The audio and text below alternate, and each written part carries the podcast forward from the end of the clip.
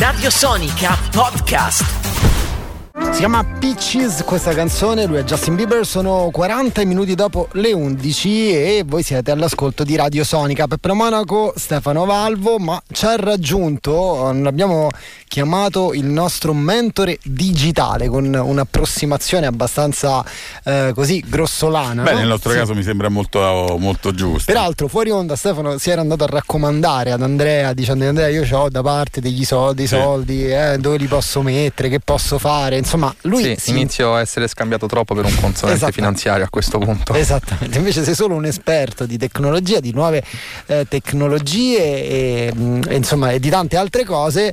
Eh, ci hai parlato di bitcoin e qui in radio si è creata una cosa come se fossero tuoi, capito? Come se tu fossi l'inventore dei bitcoin. Non è così, Purtroppo no. non è così. Purtroppo, è no. vero, Eh, ricordiamo un pochino le puntate scorse, l'inventore di Bitcoin, ahimè, è ancora sconosciuto. vero, anche se ci sono dei forti sospetti eh, Sì, rispetto ci a qualcuno. sono sì, de- dei sospetti rispetto a varie personalità che hanno gravitato intorno all'ambito criptografia.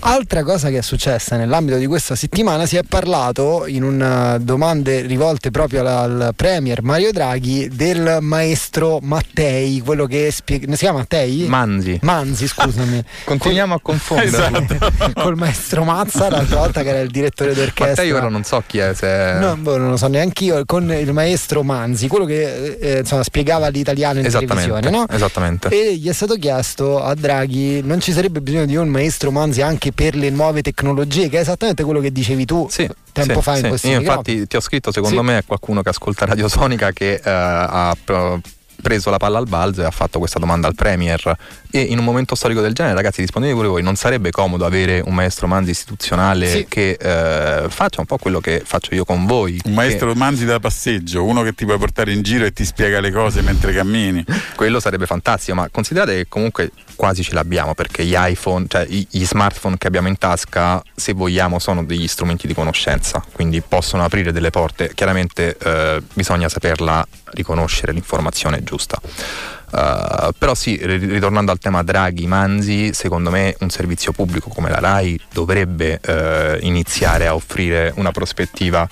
Dovrebbe Stefano? Ma non so hanno che- 95 anni, quelli non bisogna- sanno, ma ancora stanno al- a- ai botti e CCP ancora non l'hanno ben capito. Più che altro bisogna spiegarglielo a loro. Sì. Cioè, tu, eh, chi- Ma io non, sì. non- non parlo ancora di Bitcoin perché chiaramente siamo eh, in- non sarebbe Troppo anche- avanti. Sì, eh, però iniziare a parlare di email, di Sì. come si mandano mail, di come si, si passa dalle bollette a formato cartaceo a formato elettronico, quindi iniziare magari a levare un po' di carta da- dal mondo, insomma. Come si fa lo spazio nei messaggi di testo? Perché quella è la cosa più insidiosa per le persone anziane, no? A volte mettono tipo o tutte le parole attaccate o legate da Sì. dei più o da eh, dei segnetti, quindi anche questa no, piccola. Secondo me sì, è un'educazione digitale che eh, ci, ci meritiamo, dovrebbe essere. Anche offerta. se, e vorrei sapere la tua su questo, eh, diciamo nell'ultimo anno, l'anno del Covid, l'anno dei vari lockdown, dal punto di vista digitale, di, digi- di alfabetizzazione digitale, si è fatto un passo avanti abbastanza importante. Ne eh? parlavo con Stefano durante la pausa, eh, il Covid, secondo, ma anche secondo Stefano, ha accelerato in maniera esponenziale tutta una serie di dinamiche, ha forzato intere categorie a guardare oltre a quello che è la loro mm, zona di comfort, è un po' un termine sbagliato in questo caso, però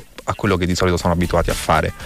Quindi sicuramente eh, c'è stata un, uh, un'accelerazione sulla digitalizzazione. Speriamo che però questa cosa non porti svantaggi, eh, ma inizi a portare qualche vantaggio per eh, l'utente finale. Bene, senti Andre, noi oggi parleremo tra le varie cose appunto di Snowden, di, Sì. di Wikileaks. La settimana scorsa abbiamo toccato un argomento molto interessante, cioè Deep e Dark Web. Eh, abbiamo parlato di Tor, abbiamo parlato di Silk Road, insomma... mh, Sono anzi- dei temi che ritorneranno oggi Sì. e io riprenderei forse con una news che stavi per dire te. eh? No, volevo dire questo, volevo dire che eh, se qualcuno poi, insomma, ovviamente eh, in queste chiacchierate che Andrea ha la pazienza di fare con noi spiegandoci un, un po' di cose che non conosciamo, facendoci entrare in un mondo che è sempre più importante, sempre più presente nella nostra eh, quotidianità, però mi rendo conto che insomma sono chiacchierate lunghe, fatte di argomenti anche complessi e quindi magari qualcuno se li perde alcuni passaggi, volevo dire a tutti quanti che sono disponibili i vari podcast degli interventi, quindi ad esempio quello su Deep Dark Web, Silk Road, Tor, eh, tutte cose che dette così sembrano nomi sparati a caso, ma che in realtà invece hanno una logica e una presenza importante nella nostra società, lo trovate disponibile sia sul sito di Radio Sonica sia su Spotify, insomma in vari formati c'è il podcast, potete sentirlo, riascoltarlo e insomma cercare di capire eh, di più di questo mondo digitale. Fortu- Qual è? Fortun- fortunatamente sì. io penso che ripetita Juvent, quindi tantissime cose magari le ripeterò anche durante la puntata odierna, visto che eh, torniamo a parlare un pochino di, di web, di come funziona, eh, di come nel 2000 16 è venuto fuori mm, insomma un po' uno scandalo di, sotto il punto di vista no, di come eh, sono andate le elezioni americane rispetto alle um, interferenze russe e questo può derivare anche prima dalle uh, uscite che sono state fatte su Wikileaks da parte di Snowden. Quindi uh, cerchiamo di ricollegare un po' di puntini anche rispetto allo Ripercorriamo tutta la storia. Qual è invece la notizia di attualità che la news riferimento? di Facebook. Che, è successo? No, c'è stato persa. un buco nella security di Facebook e sono stati trapelati qualcosa come 533 milioni di account Ah. È un account Facebook molte volte ehm, ha la mail della persona, il numero di telefono, l'indirizzo e così via. Tutti questi dati sono stati rubati da un gruppo di hacker e messi gratis sul dark web.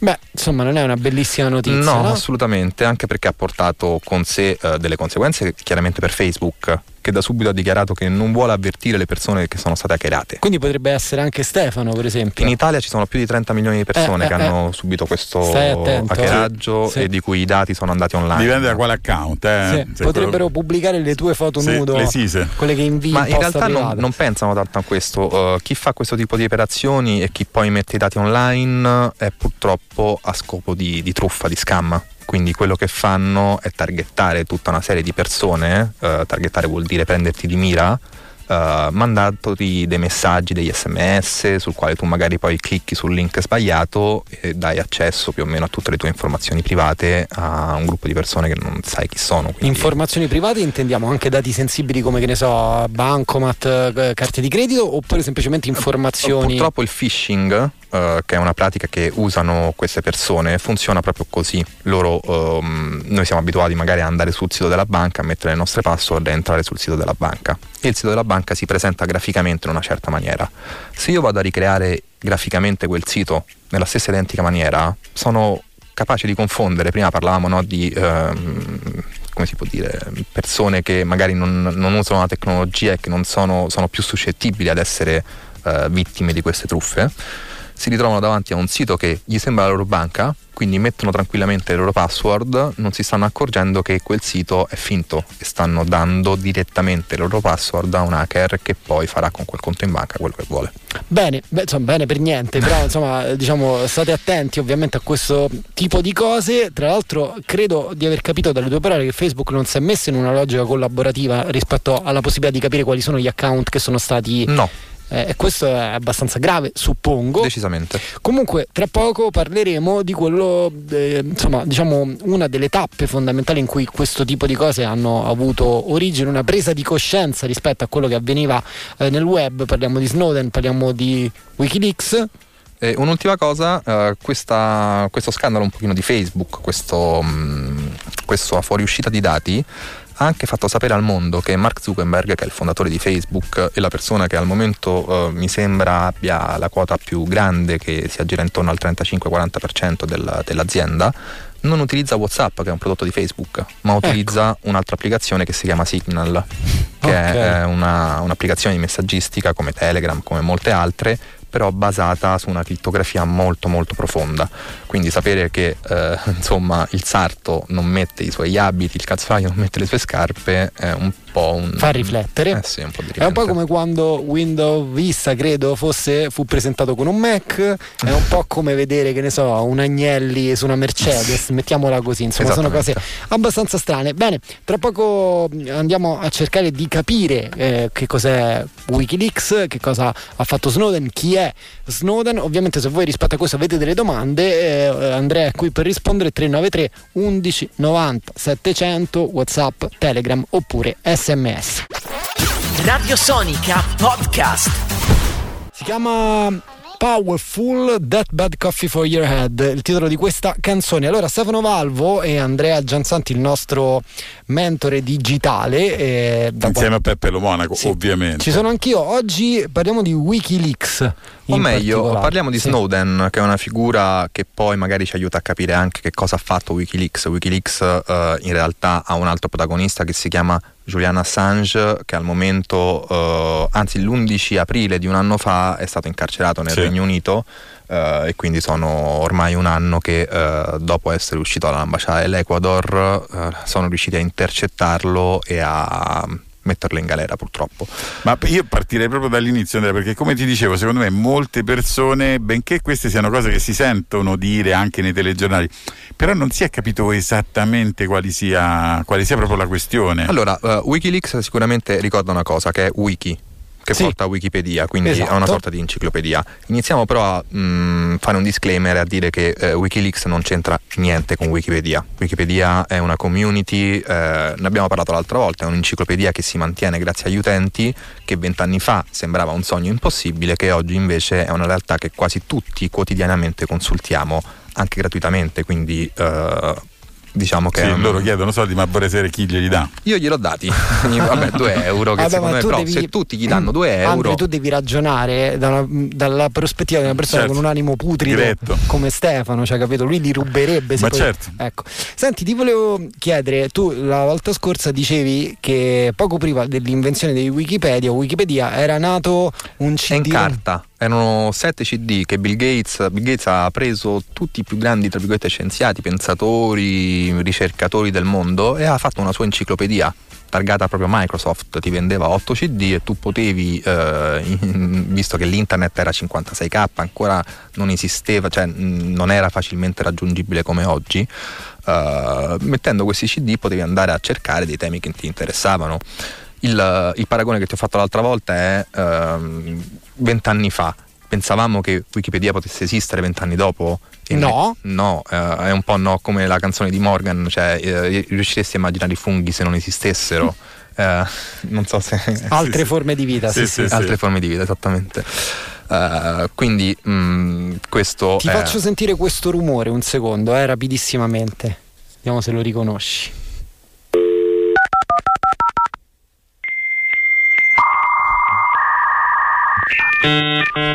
Sembra preistoria, però un tempo per connettersi a internet si usava proprio il modem 56k. Da lì in poi, sia grazie a Microsoft, sia grazie ai vari provider, internet e la digitalizzazione è entrata nelle case di tutti quanti. Una delle grandi cose che però ci siamo sempre portati dietro rispetto a questo è è vero, è uno strumento tecnologico di grande utilità, ma ci controllano, lo usano in maniera lecita, lo usano in maniera illecita. Cosa succede a grandissimi livelli? E credo che Wikileaks c'entri in qualche modo anche con questo. Decisamente, Wikileaks nasce nel 2009-2010, subito dopo gli attentati dell'11 settembre, insomma. Um, subito dopo, una decina d'anni dopo, insomma. E um, cosa, cosa, fa questo sito? Permette di um, letteralmente sganciare informazioni sotto forma anonima. Quindi se io sono una persona che lavora con dei file classificati, uh, gli americani hanno 5, file, 5 livelli di segretezza per i file, il più famoso è top secret, ma ce ne sono altri, avete presente quando nei film si vede la cartellina con scritto sì. top secret? Sì. Quello è un livello di segretezza ne esistono altri quattro di cui ora non mi ricordo i nomi che sono addirittura più segreti dei file top secret. Quindi top secret è quello che noi no, uh, viene dato alle masse per, per, parlare. Poi ci sono altri livelli di sicurezza uno mi pare che sia gamma che è il più alto di tutti che sono i file militari magari no, di come far partire i razzi nucleari e tutto il resto che mm, mm non devono essere alla portata di tutti. Wikileaks che cosa ha fatto? O meglio Julian Assange che cosa ha fatto? Um, e eh, per questo poi che l'America lo insegue e lo vuole incarcerare, uh, ha permesso a uh, tutta una serie di generali, entità militari, lavora- giornalisti anche che eh, lavorano in settori mh, pericolosi. Il giornalismo in, in molti stati certo. è un lavoro ancora decisamente pericoloso. Uh, non in Italia, eh. in Italia diciamo sono pasciuti, cresciuti e oramai sono uffici stampa di questo o quel politico. Purtroppo, purtroppo. Sì. Uh, il giornalismo vero però uh, in, alcuni, in, alcuni, casi può essere ancora pericoloso Quindi ehm, che cosa ha fatto Assange? Ha dato un, um, una piattaforma a queste persone per poter depositare i dati e le conoscenze che hanno, che possono essere magari anche compromettenti nei confronti di um, altre figure, altri organi e così via, uh, dandogli una piattaforma Wikileaks è raggiungibile tranquillamente da, da chiunque sull'internet chiaro. Quindi... Allora fammi vedere se ho capito Andre, è un, sostanzialmente una sorta, una sorta di eh, Wikipedia nel quale però le informazioni che ci sono dentro sono una sorta di segreti, cioè informazioni riservate che qualcuno che ha fatto parte o ha avuto accesso a questo tipo di informazioni ritiene che sia il caso di condividere con il resto del Esattamente. mondo. Esattamente, qua ti interromperei per fare, per fare chiarezza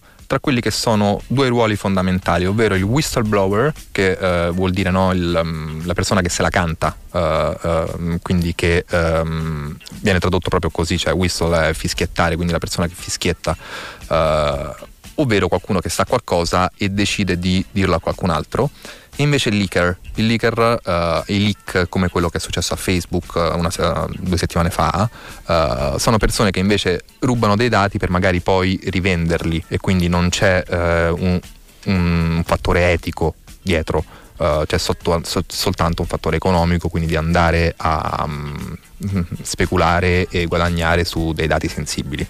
Quindi siamo contro i leaker ma a favore dei whistleblower, quindi delle persone che eh, come Snowden hanno avuto accesso a, ad alcuni dati, si sono accorti di alcune dinamiche e eh, in un certo senso rinunciando alla loro vita, perché entrando ora nella storia di Snowden Uh, forse possiamo proprio entrarci in questo momento. Sì. Non so se Guarda, hai altre domande. Ho un miliardo di domande, ma credo che man mano tu andrai ad evadere, no? Perché la prima domanda che mi viene in mente, ma sono certo che tu risponderai in corso di questa chiacchierata, è come fai a verificare che le notizie che vengono condivise siano esatte. E poi eh, la, la seconda domanda è eh, come fai a non pensare di essere a rischio tu che crei un open source nel quale le persone possono condividere segreti così importanti, ovvero Snowden?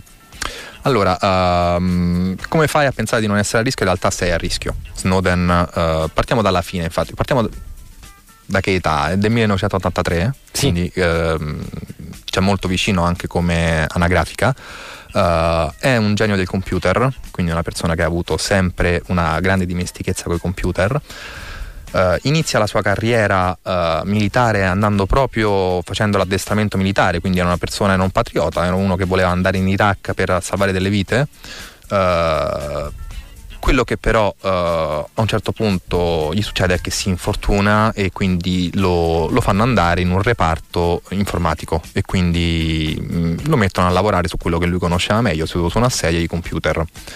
Da lì eh, lui inizia a, a, collezionare tutta una serie di dati, eh, o meglio a rendersi conto in un primo momento di tutta una serie di cose che eh, accadevano e che il governo americano faceva finta che non accadessero.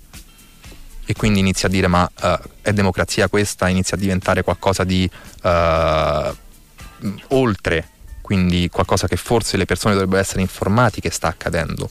Un episodio chiave che lui racconta per esempio è di quando si trovava per lavoro, è stato collocato eh, sotto copertura in Svizzera e lui ha assistito a una scena in cui un agente dei servizi segreti ha fatto, eh, tra virgolette, ubriacare un, funzionario, un alto funzionario svizzero e poi gli ha consegnato di andare a casa guidando e non di prendere un taxi.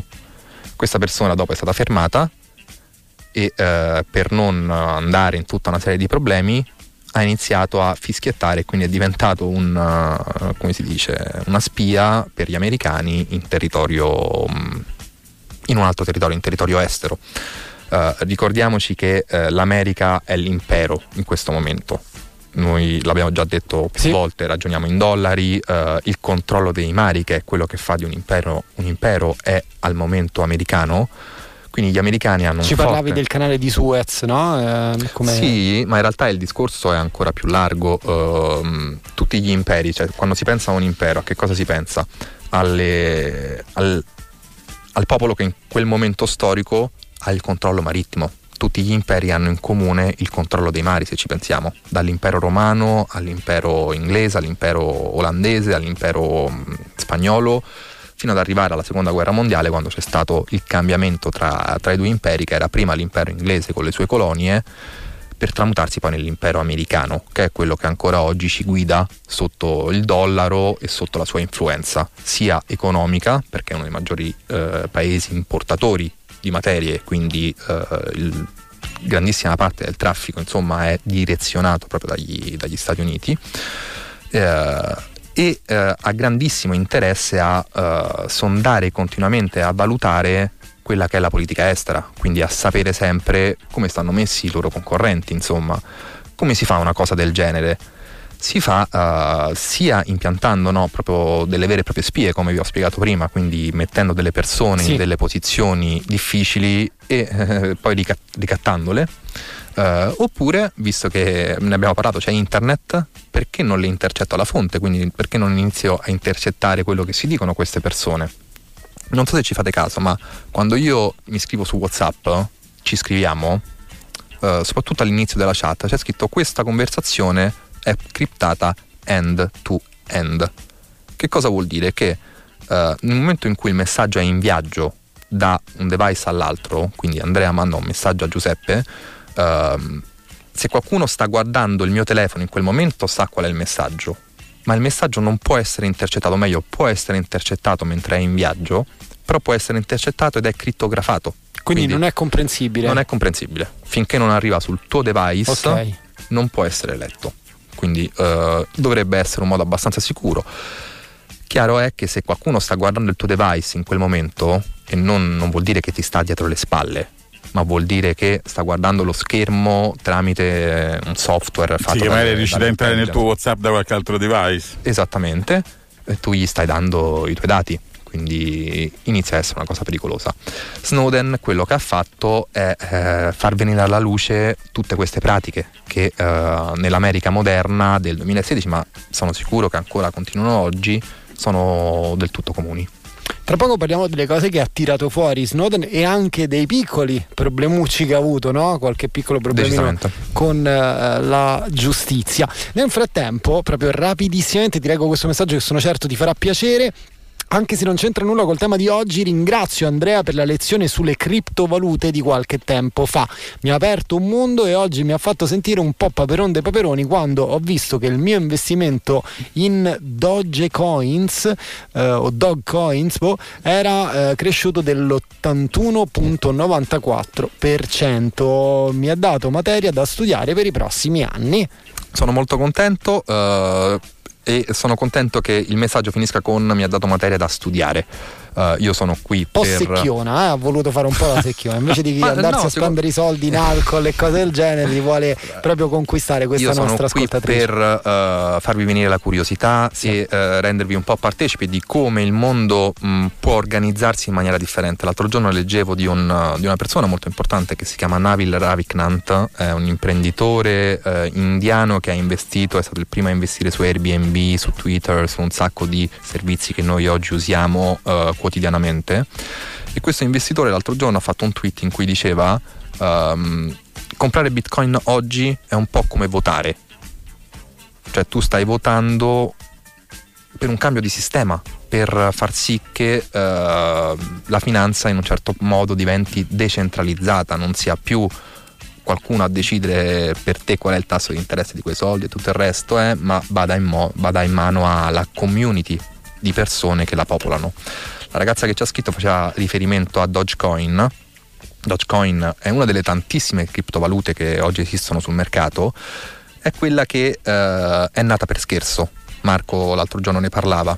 Esiste una di queste monete che è nata proprio come uno scherzo. Uh, Dodge è un tipo di cane, è uno Shibawa, è un cane giapponese, non so se avete presente. Comunque sì. se cercate su YouTube, su, su Google Dodge uh, esce fuori questa razza di cani uh, che fa un po' da mascotte a questa moneta. Dogecoin ha avuto un'impennata sia perché Elon Musk è un grande sostenitore di questa, di questa criptovaluta, anche perché l'altro motivo è perché questo pomeriggio alle tre e mezzo quando aprirà la borsa americana, avverrà il primo listing al Nasdaq, quindi sarà listata al Nasdaq una società che si occupa di criptovalute ed è la prima volta che succede. Quindi sta diventando una cosa enorme. Stanno entrando in borsa, sì, Coinbase, che è la società da cui Tesla ha acquistato un miliardo e mezzo di bitcoin che hanno un po' mosso il mercato ultimamente, uh, sta entrando in borsa, quindi stanno cercando di far diventare ancora la cosa più appetibile di quanto già lo era. Perfetto, uh, perdonateci questa digressione, ma era integrazione rispetto a quello di cui stavamo parlando. Tra pochissimo torniamo su Wikileaks e Snowden. Radio Sonica Podcast. No Roots, Alice Merton. Allora ci scrivono: ma perché proprio oggi non parlate di criptovalute? Al di là del fatto che l'abbiamo fatto fino a un istante fa, ehm, volevo proprio chiedere al nostro esperto che ne pensa del prezzo di partenza del coin. Allora, guarda, torneremo magari a fare nei prossimi giorni una puntata dedicata proprio alle criptovalute nelle quali magari voi potete rivolgere le domande che volete al nostro Andrea eh, Gianzanti in merito a quello, non alla sua vita privata, so che interessa anche quella a qualche nostra ascoltatrice, però, però oggi siamo su un altro argomento. Detto ciò, per qualsiasi cosa vogliate sapere in riferimento alle criptovalute, potete ascoltare intanto il podcast della puntata in cui siamo stati all'incirca due ore sulle criptovalute e quindi da lì insomma credo ci siano degli spunti interessanti. Tutto sul sito senso. di Radio Sonica ovviamente esatto. trovate. Eh? Sì, sì, lì c'è il link per SoundCloud oppure per Spotify per poter sentire i podcast non solo di Andrea ma delle tante cose che Radio Sonica vi propone. Siamo arrivati a un momento importante, insomma, eh, diciamo la nascita di Wikileaks. Sì. Uh, che è del tutto parallela alla carriera di Snowden, quindi sono due cose ben distinte fino a un certo punto. Uh, Snowden fa la sua carriera, inizia a lavorare con uh, prima la CIA, poi l'NSA, quindi inizia a frequentare e ad avere accesso a una serie di file in cui si rende conto, proprio dice a se stesso, io non posso più trattenere questo segreto, uh, anche perché noi qui in America siamo dei privilegiati a questo punto, osserviamo quello che succede in tutto il mondo e eh, abbiamo, come si può dire, una um, prevalenza strategica per tutto quello che può essere no? una decisione e così via. Uh, e quindi nel uh, 2013, in giugno 2013, decide di, uh, lui era dispiegato alle Hawaii, alle, alle Hawaii c'è una base dell'NSA, l'NSA è la National Security americana, decide di lasciare la sua ragazza cioè o meglio di lasciare, uh, di lasciare, un biglietto alla sua ragazza con scritto sono partito per lavoro, ci vediamo fra qualche giorno. In realtà lui quello che fa è si sposta a Hong Kong. Mm. Perché si sposta a Hong Kong? Perché Hong Kong è una di quelle legislazioni che uh, sono un po' un porto franco, almeno in un primo momento lui credeva fosse un po' un porto franco, e lì inizia a uh, mettersi in contatto con dei giornalisti. La prima si chiama Laura Portier ed è una persona di cui lui era rimasto affascinato per aver trattato molto bene un altro whistleblower che è un altro um, spione però informatore. Sembra, informatore. ecco grazie mi sembra un termine molto più nobile per definire questa persona. E, um, la contatta e gli dice perché non vieni qui a Hong Kong? Perché io ho qualcosa da raccontare. E uh, il primo contatto avviene tramite un'email cripto, crittografata, appunto, perché chiaramente questa persona, Snowden, non poteva uh, esporsi, farsi, certo. esatto, uh, anche perché sapeva che gli americani leggono tutto, quindi qualsiasi email viene mandata, eh, tutto viene letto. Uh, e quindi in quel momento lui l- contatta questa persona in maniera crittografata firmandosi Citizen 4, che è anche il nome del film che io consiglio un po' a tutti di guardare, uh, che non è quello che poi Oliver Stone farà anni dopo uh, reinscenando un pochino quello che è successo, ma uh, è quello che uh, è veramente successo. Citizen 4 è uh, Laura Portier che va a Hong Kong e si trova questo ragazzotto. all'inizio addirittura gli dice come faccio a riconoscerti? Fa sono io che riconoscerò te, mm. mi troverai, io avrò un cubo di Rubik in mano, quindi sarai sicuro che sono io. Uh, e questo cubo di Rubik poi tornerà perché il modo in cui lui faceva uscire le informazioni da questi centri che sono super sicuri, quindi come faceva a far uscire queste informazioni da questi centri dell'NSA? Aveva delle micro SD che sono quelle carte che si usano per fare le foto e così via, mm, di uso molto comune insomma, e le nascondeva dentro il suo cubo di Rubik.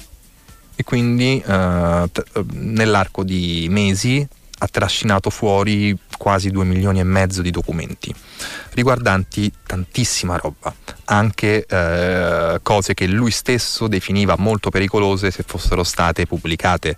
E quindi lui stesso ha messo un veto a questi giornalisti dicendogli io queste cose ve le faccio leggere, però devo proprio mettere in mezzo un giornalista perché a questo punto qui non so più cosa è giusto far sapere alle persone e cosa no voglio togliere di mezzo il mio bias, quindi il suo, mm, il suo pensiero, il suo, mm, quelle che potevano essere le sue convinzioni.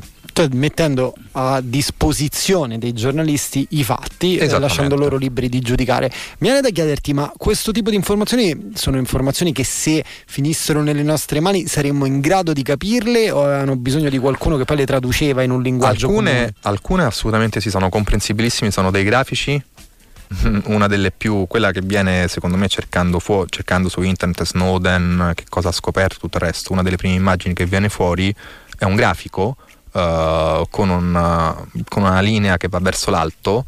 Uh, il basso sono gli anni 80, l'alto sono gli anni 2000 e piano piano ci sono tutte le compagnie su cui la CIA, la, la CIA ha iniziato a mettere mano e di cui ricevi i dati. L'ultima nel 2012 è Apple, quindi da quello che noi sappiamo anche Apple in un certo senso, cioè anche device Apple che sono fra i device più sicuri al mondo ed è anche Snowden stesso che lo dice, uh, può essere, uh, insomma, mh, mm, può avere accordi e quindi può fornire dati sensibili alle agenzie statunitensi. Qual è il suo rapporto con i social network? Nel senso che lui anche lì credo che scopra un po' di cose interessanti, no? Mm, sì, no, lui è fuori da ogni tipo di social network, lui uh, è stato molto simpatico perché quando è uscita questa nuova applicazione Signal, cioè o meglio quando ha fatto Scalpore, che è stato tre o quattro mesi fa, che tutti hanno iniziato un pochino a scoprire questo nuovo modo di mandarsi messaggi che è uguale a WhatsApp, è assolutamente identico, solo che eh, in teoria è molto più sicuro. Lui per dare il suo endorsement, quindi per dire guardate ragazzi che effettivamente è vero, ha fatto un tweet dicendo se io sono ancora vivo vuol dire che quest'app è veramente sicura. ok, perché l'ha usata evidentemente. Sì, sì, Benissimo, tra poco continuiamo eh, questo percorso nella vita di Snowden e in quello che rappresenta, che è uh, Wikileaks nel passato, nel presente e cercheremo di capire anche in proiezione futura. Radio Sonica Podcast. U2 con Desire, quelli che ci riportano in diretta alle 12.41 minuti. Questa è Radio Sonica, io sono Peppe Lo Monaco, con me come sempre c'è Stefano Valvo.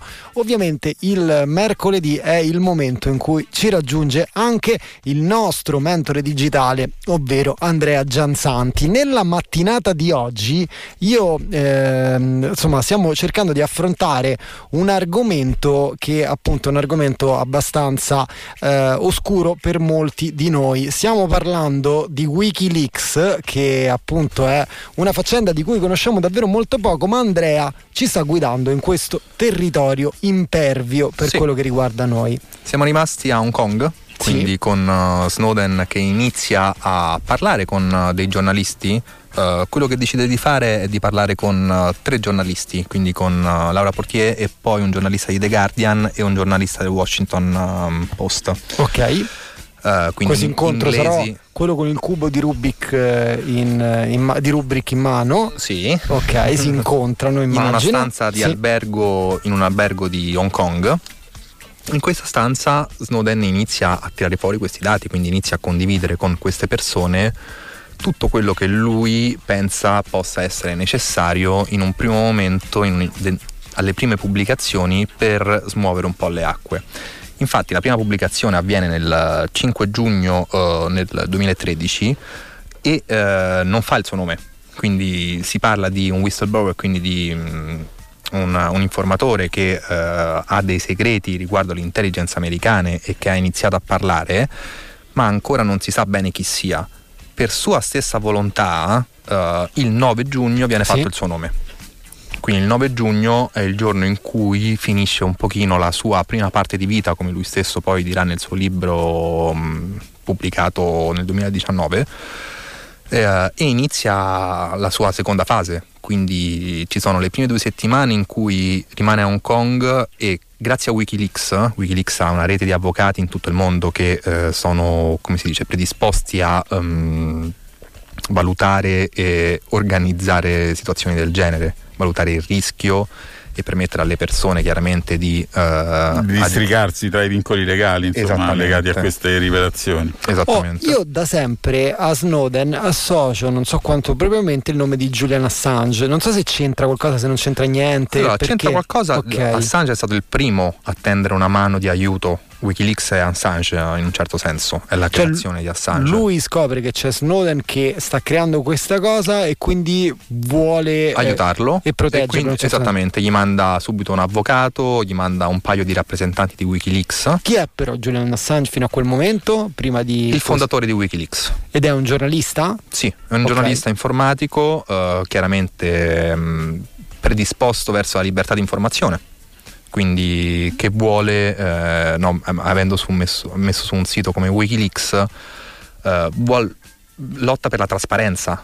Eh, chiaramente ci sono dei file che per motivi di cui parlavamo prima, no? le bombe nucleari non è che possono, i codici possono essere messi online, però tutta un'altra serie di sorveglianze che vengono fatte giornalmente sulle persone, forse dovrebbe essere messa in mano alle persone la scelta se vogliono essere o no. Anche perché nella maggior parte dei casi sono incostituzionali queste, questo tipo di indagini. Decisamente, ma infatti qui il tema principale è il tema della privacy, di eh, lottare un pochino per la privacy, non avere privacy.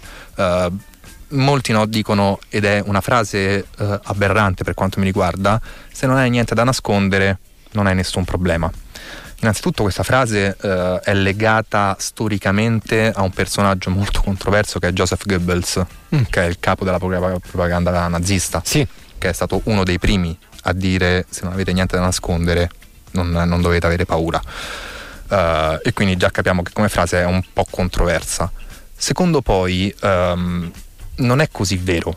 Perché? Perché la privacy ti permette, soprattutto in, una- in un'età in cui ti è permesso sbagliare, siamo stati adolescenti tutti, magari eh, per alcuni l'adolescenza dura un po' di più, c'è chi rimane adolescente un po' per tutta la vita e non trova mai se stesso veramente, quindi vuole provare no, varie mh, strade di- per cercare la sua identità. N- non solo mh, viene da pensare a livello magari proprio sessuale, ma anche a livello proprio di vita, no? di, di che cosa voglio fare della mia vita. Cedere la propria privacy vuol dire eh, non avere più possibilità di intraprendere questi percorsi che possono essere particolari.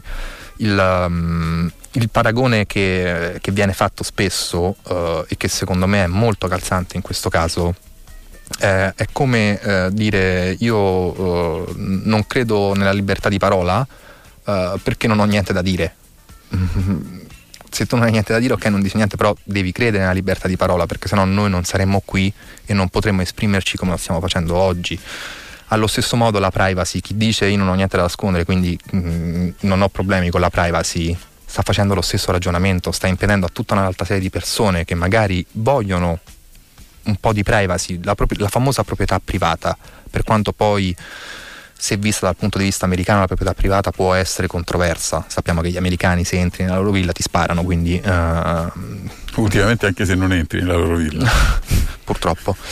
Ehm, è, un tema, è un tema delicato, quindi la privacy secondo me è quello che poi Snowden ha cercato di eh, far passare come messaggio principale nella sua battaglia. Il suo sacrificio è stato appunto eh, dettato dal voler eh, far rendere conto alle persone che la loro privacy era messa sotto controllo di qualcun altro.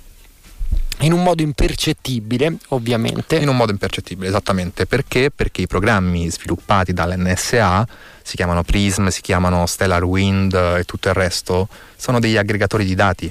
Quindi possono partire da una tua piccola impronta di- digitale, eh, che non è un, Sì, sì, nel web. Nel senso- web, esattamente. sì. eh, Un piccolo segno, una traccia che lasci, mettiamola così. Esattamente, e poi incominciare a unire tutti i puntini di tutte le tracce che tu hai lasciato, ripercorrendo banalmente eh, le tue posizioni e quello ormai è estremamente semplice, l'abbiamo visto anche nei casi di cronaca, no? come è semplice poi accedere alle posizioni mh, triangolando le torri che catturano il segnale del telefono, tutti noi giriamo consapevolmente, ma forse anche qualcuno inconsapevolmente con un GPS in tasca continuamente.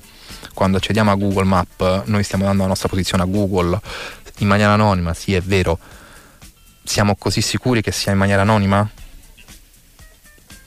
Il, Eh no, è un, il silenzio, ecco. È un dubbio legittimo, Eh, certo. effettivamente. E, da lì in poi, diciamo, la storia eh, di eh, Snowden eh, dove ci porta? Cioè, che cosa Lui, eh, dopo aver passato ecco, queste due settimane rocambolesche a Hong Kong, eh, perché parlo di queste due settimane? Perché ancora oggi ehm, Snowden si appella al pubblico per raccogliere un po' di fondi da dare alle famiglie che l'hanno ospitato a Hong Kong, perché lui per due settimane si è dovuto nascondere in vari posti a Hong Kong e quelle famiglie oggi sono perseguitate, non le fanno vivere, cioè le hanno messe sotto processo e tutto il resto quindi eh, lui sta facendo un po' di evangelizzazione dicendo diamo una mano a queste famiglie che mi hanno aiutato, hanno aiutato in un certo senso anche voi mondo a scoprire queste cose, non lasciamoli da soli. Dopo queste due settimane riesce a mettersi su un volo uh, per l'Ecuador che faceva scalo a Mosca. Durante il volo però gli americani gli mh, mm, annullano il passaporto Ah. Quindi atterrato a Mosca lui si ritrova in una zona franca, cioè non, non può andare da nessuna parte. Un po' tipo The Terminal. Cioè Assolutamente, è... infatti mi pare che abbia passato qualcosa come una settimana in aeroporto, non, non potendo uscire, insomma. Uh, aspettando che uh, la Russia, ovvero Putin, prendesse una decisione al riguardo se uh, ospitare quello che in quel momento diventava no, un asilo politico ehm, di una spia purtroppo Snowden in America non ha ricevuto neanche la grazia da Obama perché quello che ha fatto è considerato un tradimento, un alto tradimento. Purtroppo la legge americana questa roba qui non la processa come si processa un, una persona normale, quindi con una giuria, ma è corte marziale. Quindi, uh, Credo ci sia anche la pena di morte per l'altro. C'è la pena di morte, esattamente quindi eh, di fronte a un rischio del genere chiaramente lui ha cercato un paese che non avesse leggi sull'estradizione americana. Questo è il momento esatto in cui io se fossi Snowden avrei pensato chi cazzo me l'ha fatto fare, sì. proprio Ma lui in maniera gigante. Era lucido da prima. Sapeva? Sì. Cioè lui voleva scoperchiare il... Ba- io posso fare una domanda ad Andrea? Quello che ehm, eh, tu ci hai spiegato benissimo adesso la genesi no, di questa cosa. Eh, a questo punto però mi chiedo come mai i segreti eh, rivelati da Wikileaks, eh, da Snowden e via dicendo, non sono stati poi anche quelli al centro della discussione dicendo sì d'accordo, lui probabilmente rispetto alle leggi americane ha, eh, le ha contravvenute, però nel frattempo noi siamo venuti, siamo venuti, a sapere che ci sono una marea di questioni sulle quali noi non siamo informati e che e sono sopra le nostre teste. Io ti chiedo, lo siamo venuti a sapere veramente Stefano? Ok, a posto. Cioè, uh, i media non parlano tanto di queste cose qui. Eh, appunto. I media sappiamo che sono fatti un pochino anche no, per controllare le masse certo. in un certo senso, quindi le informazioni su questi temi o te le vai a cercare o difficilmente il telegiornale ti parlerà di come eh, lo Stato americano sorveglia uh, il Premier, in realtà alcune cose si vengono a sapere perché quando c'è stato il uh, G20 del 2016 uh, si è scoperchiato un altro piccolo vaso di Pandora perché uh, è venuto fuori come gli americani controllassero tutte le conversazioni telefoniche di Angela Merkel, sì. di, mh, mm, del primo ministro russo, di Medvedev e così via.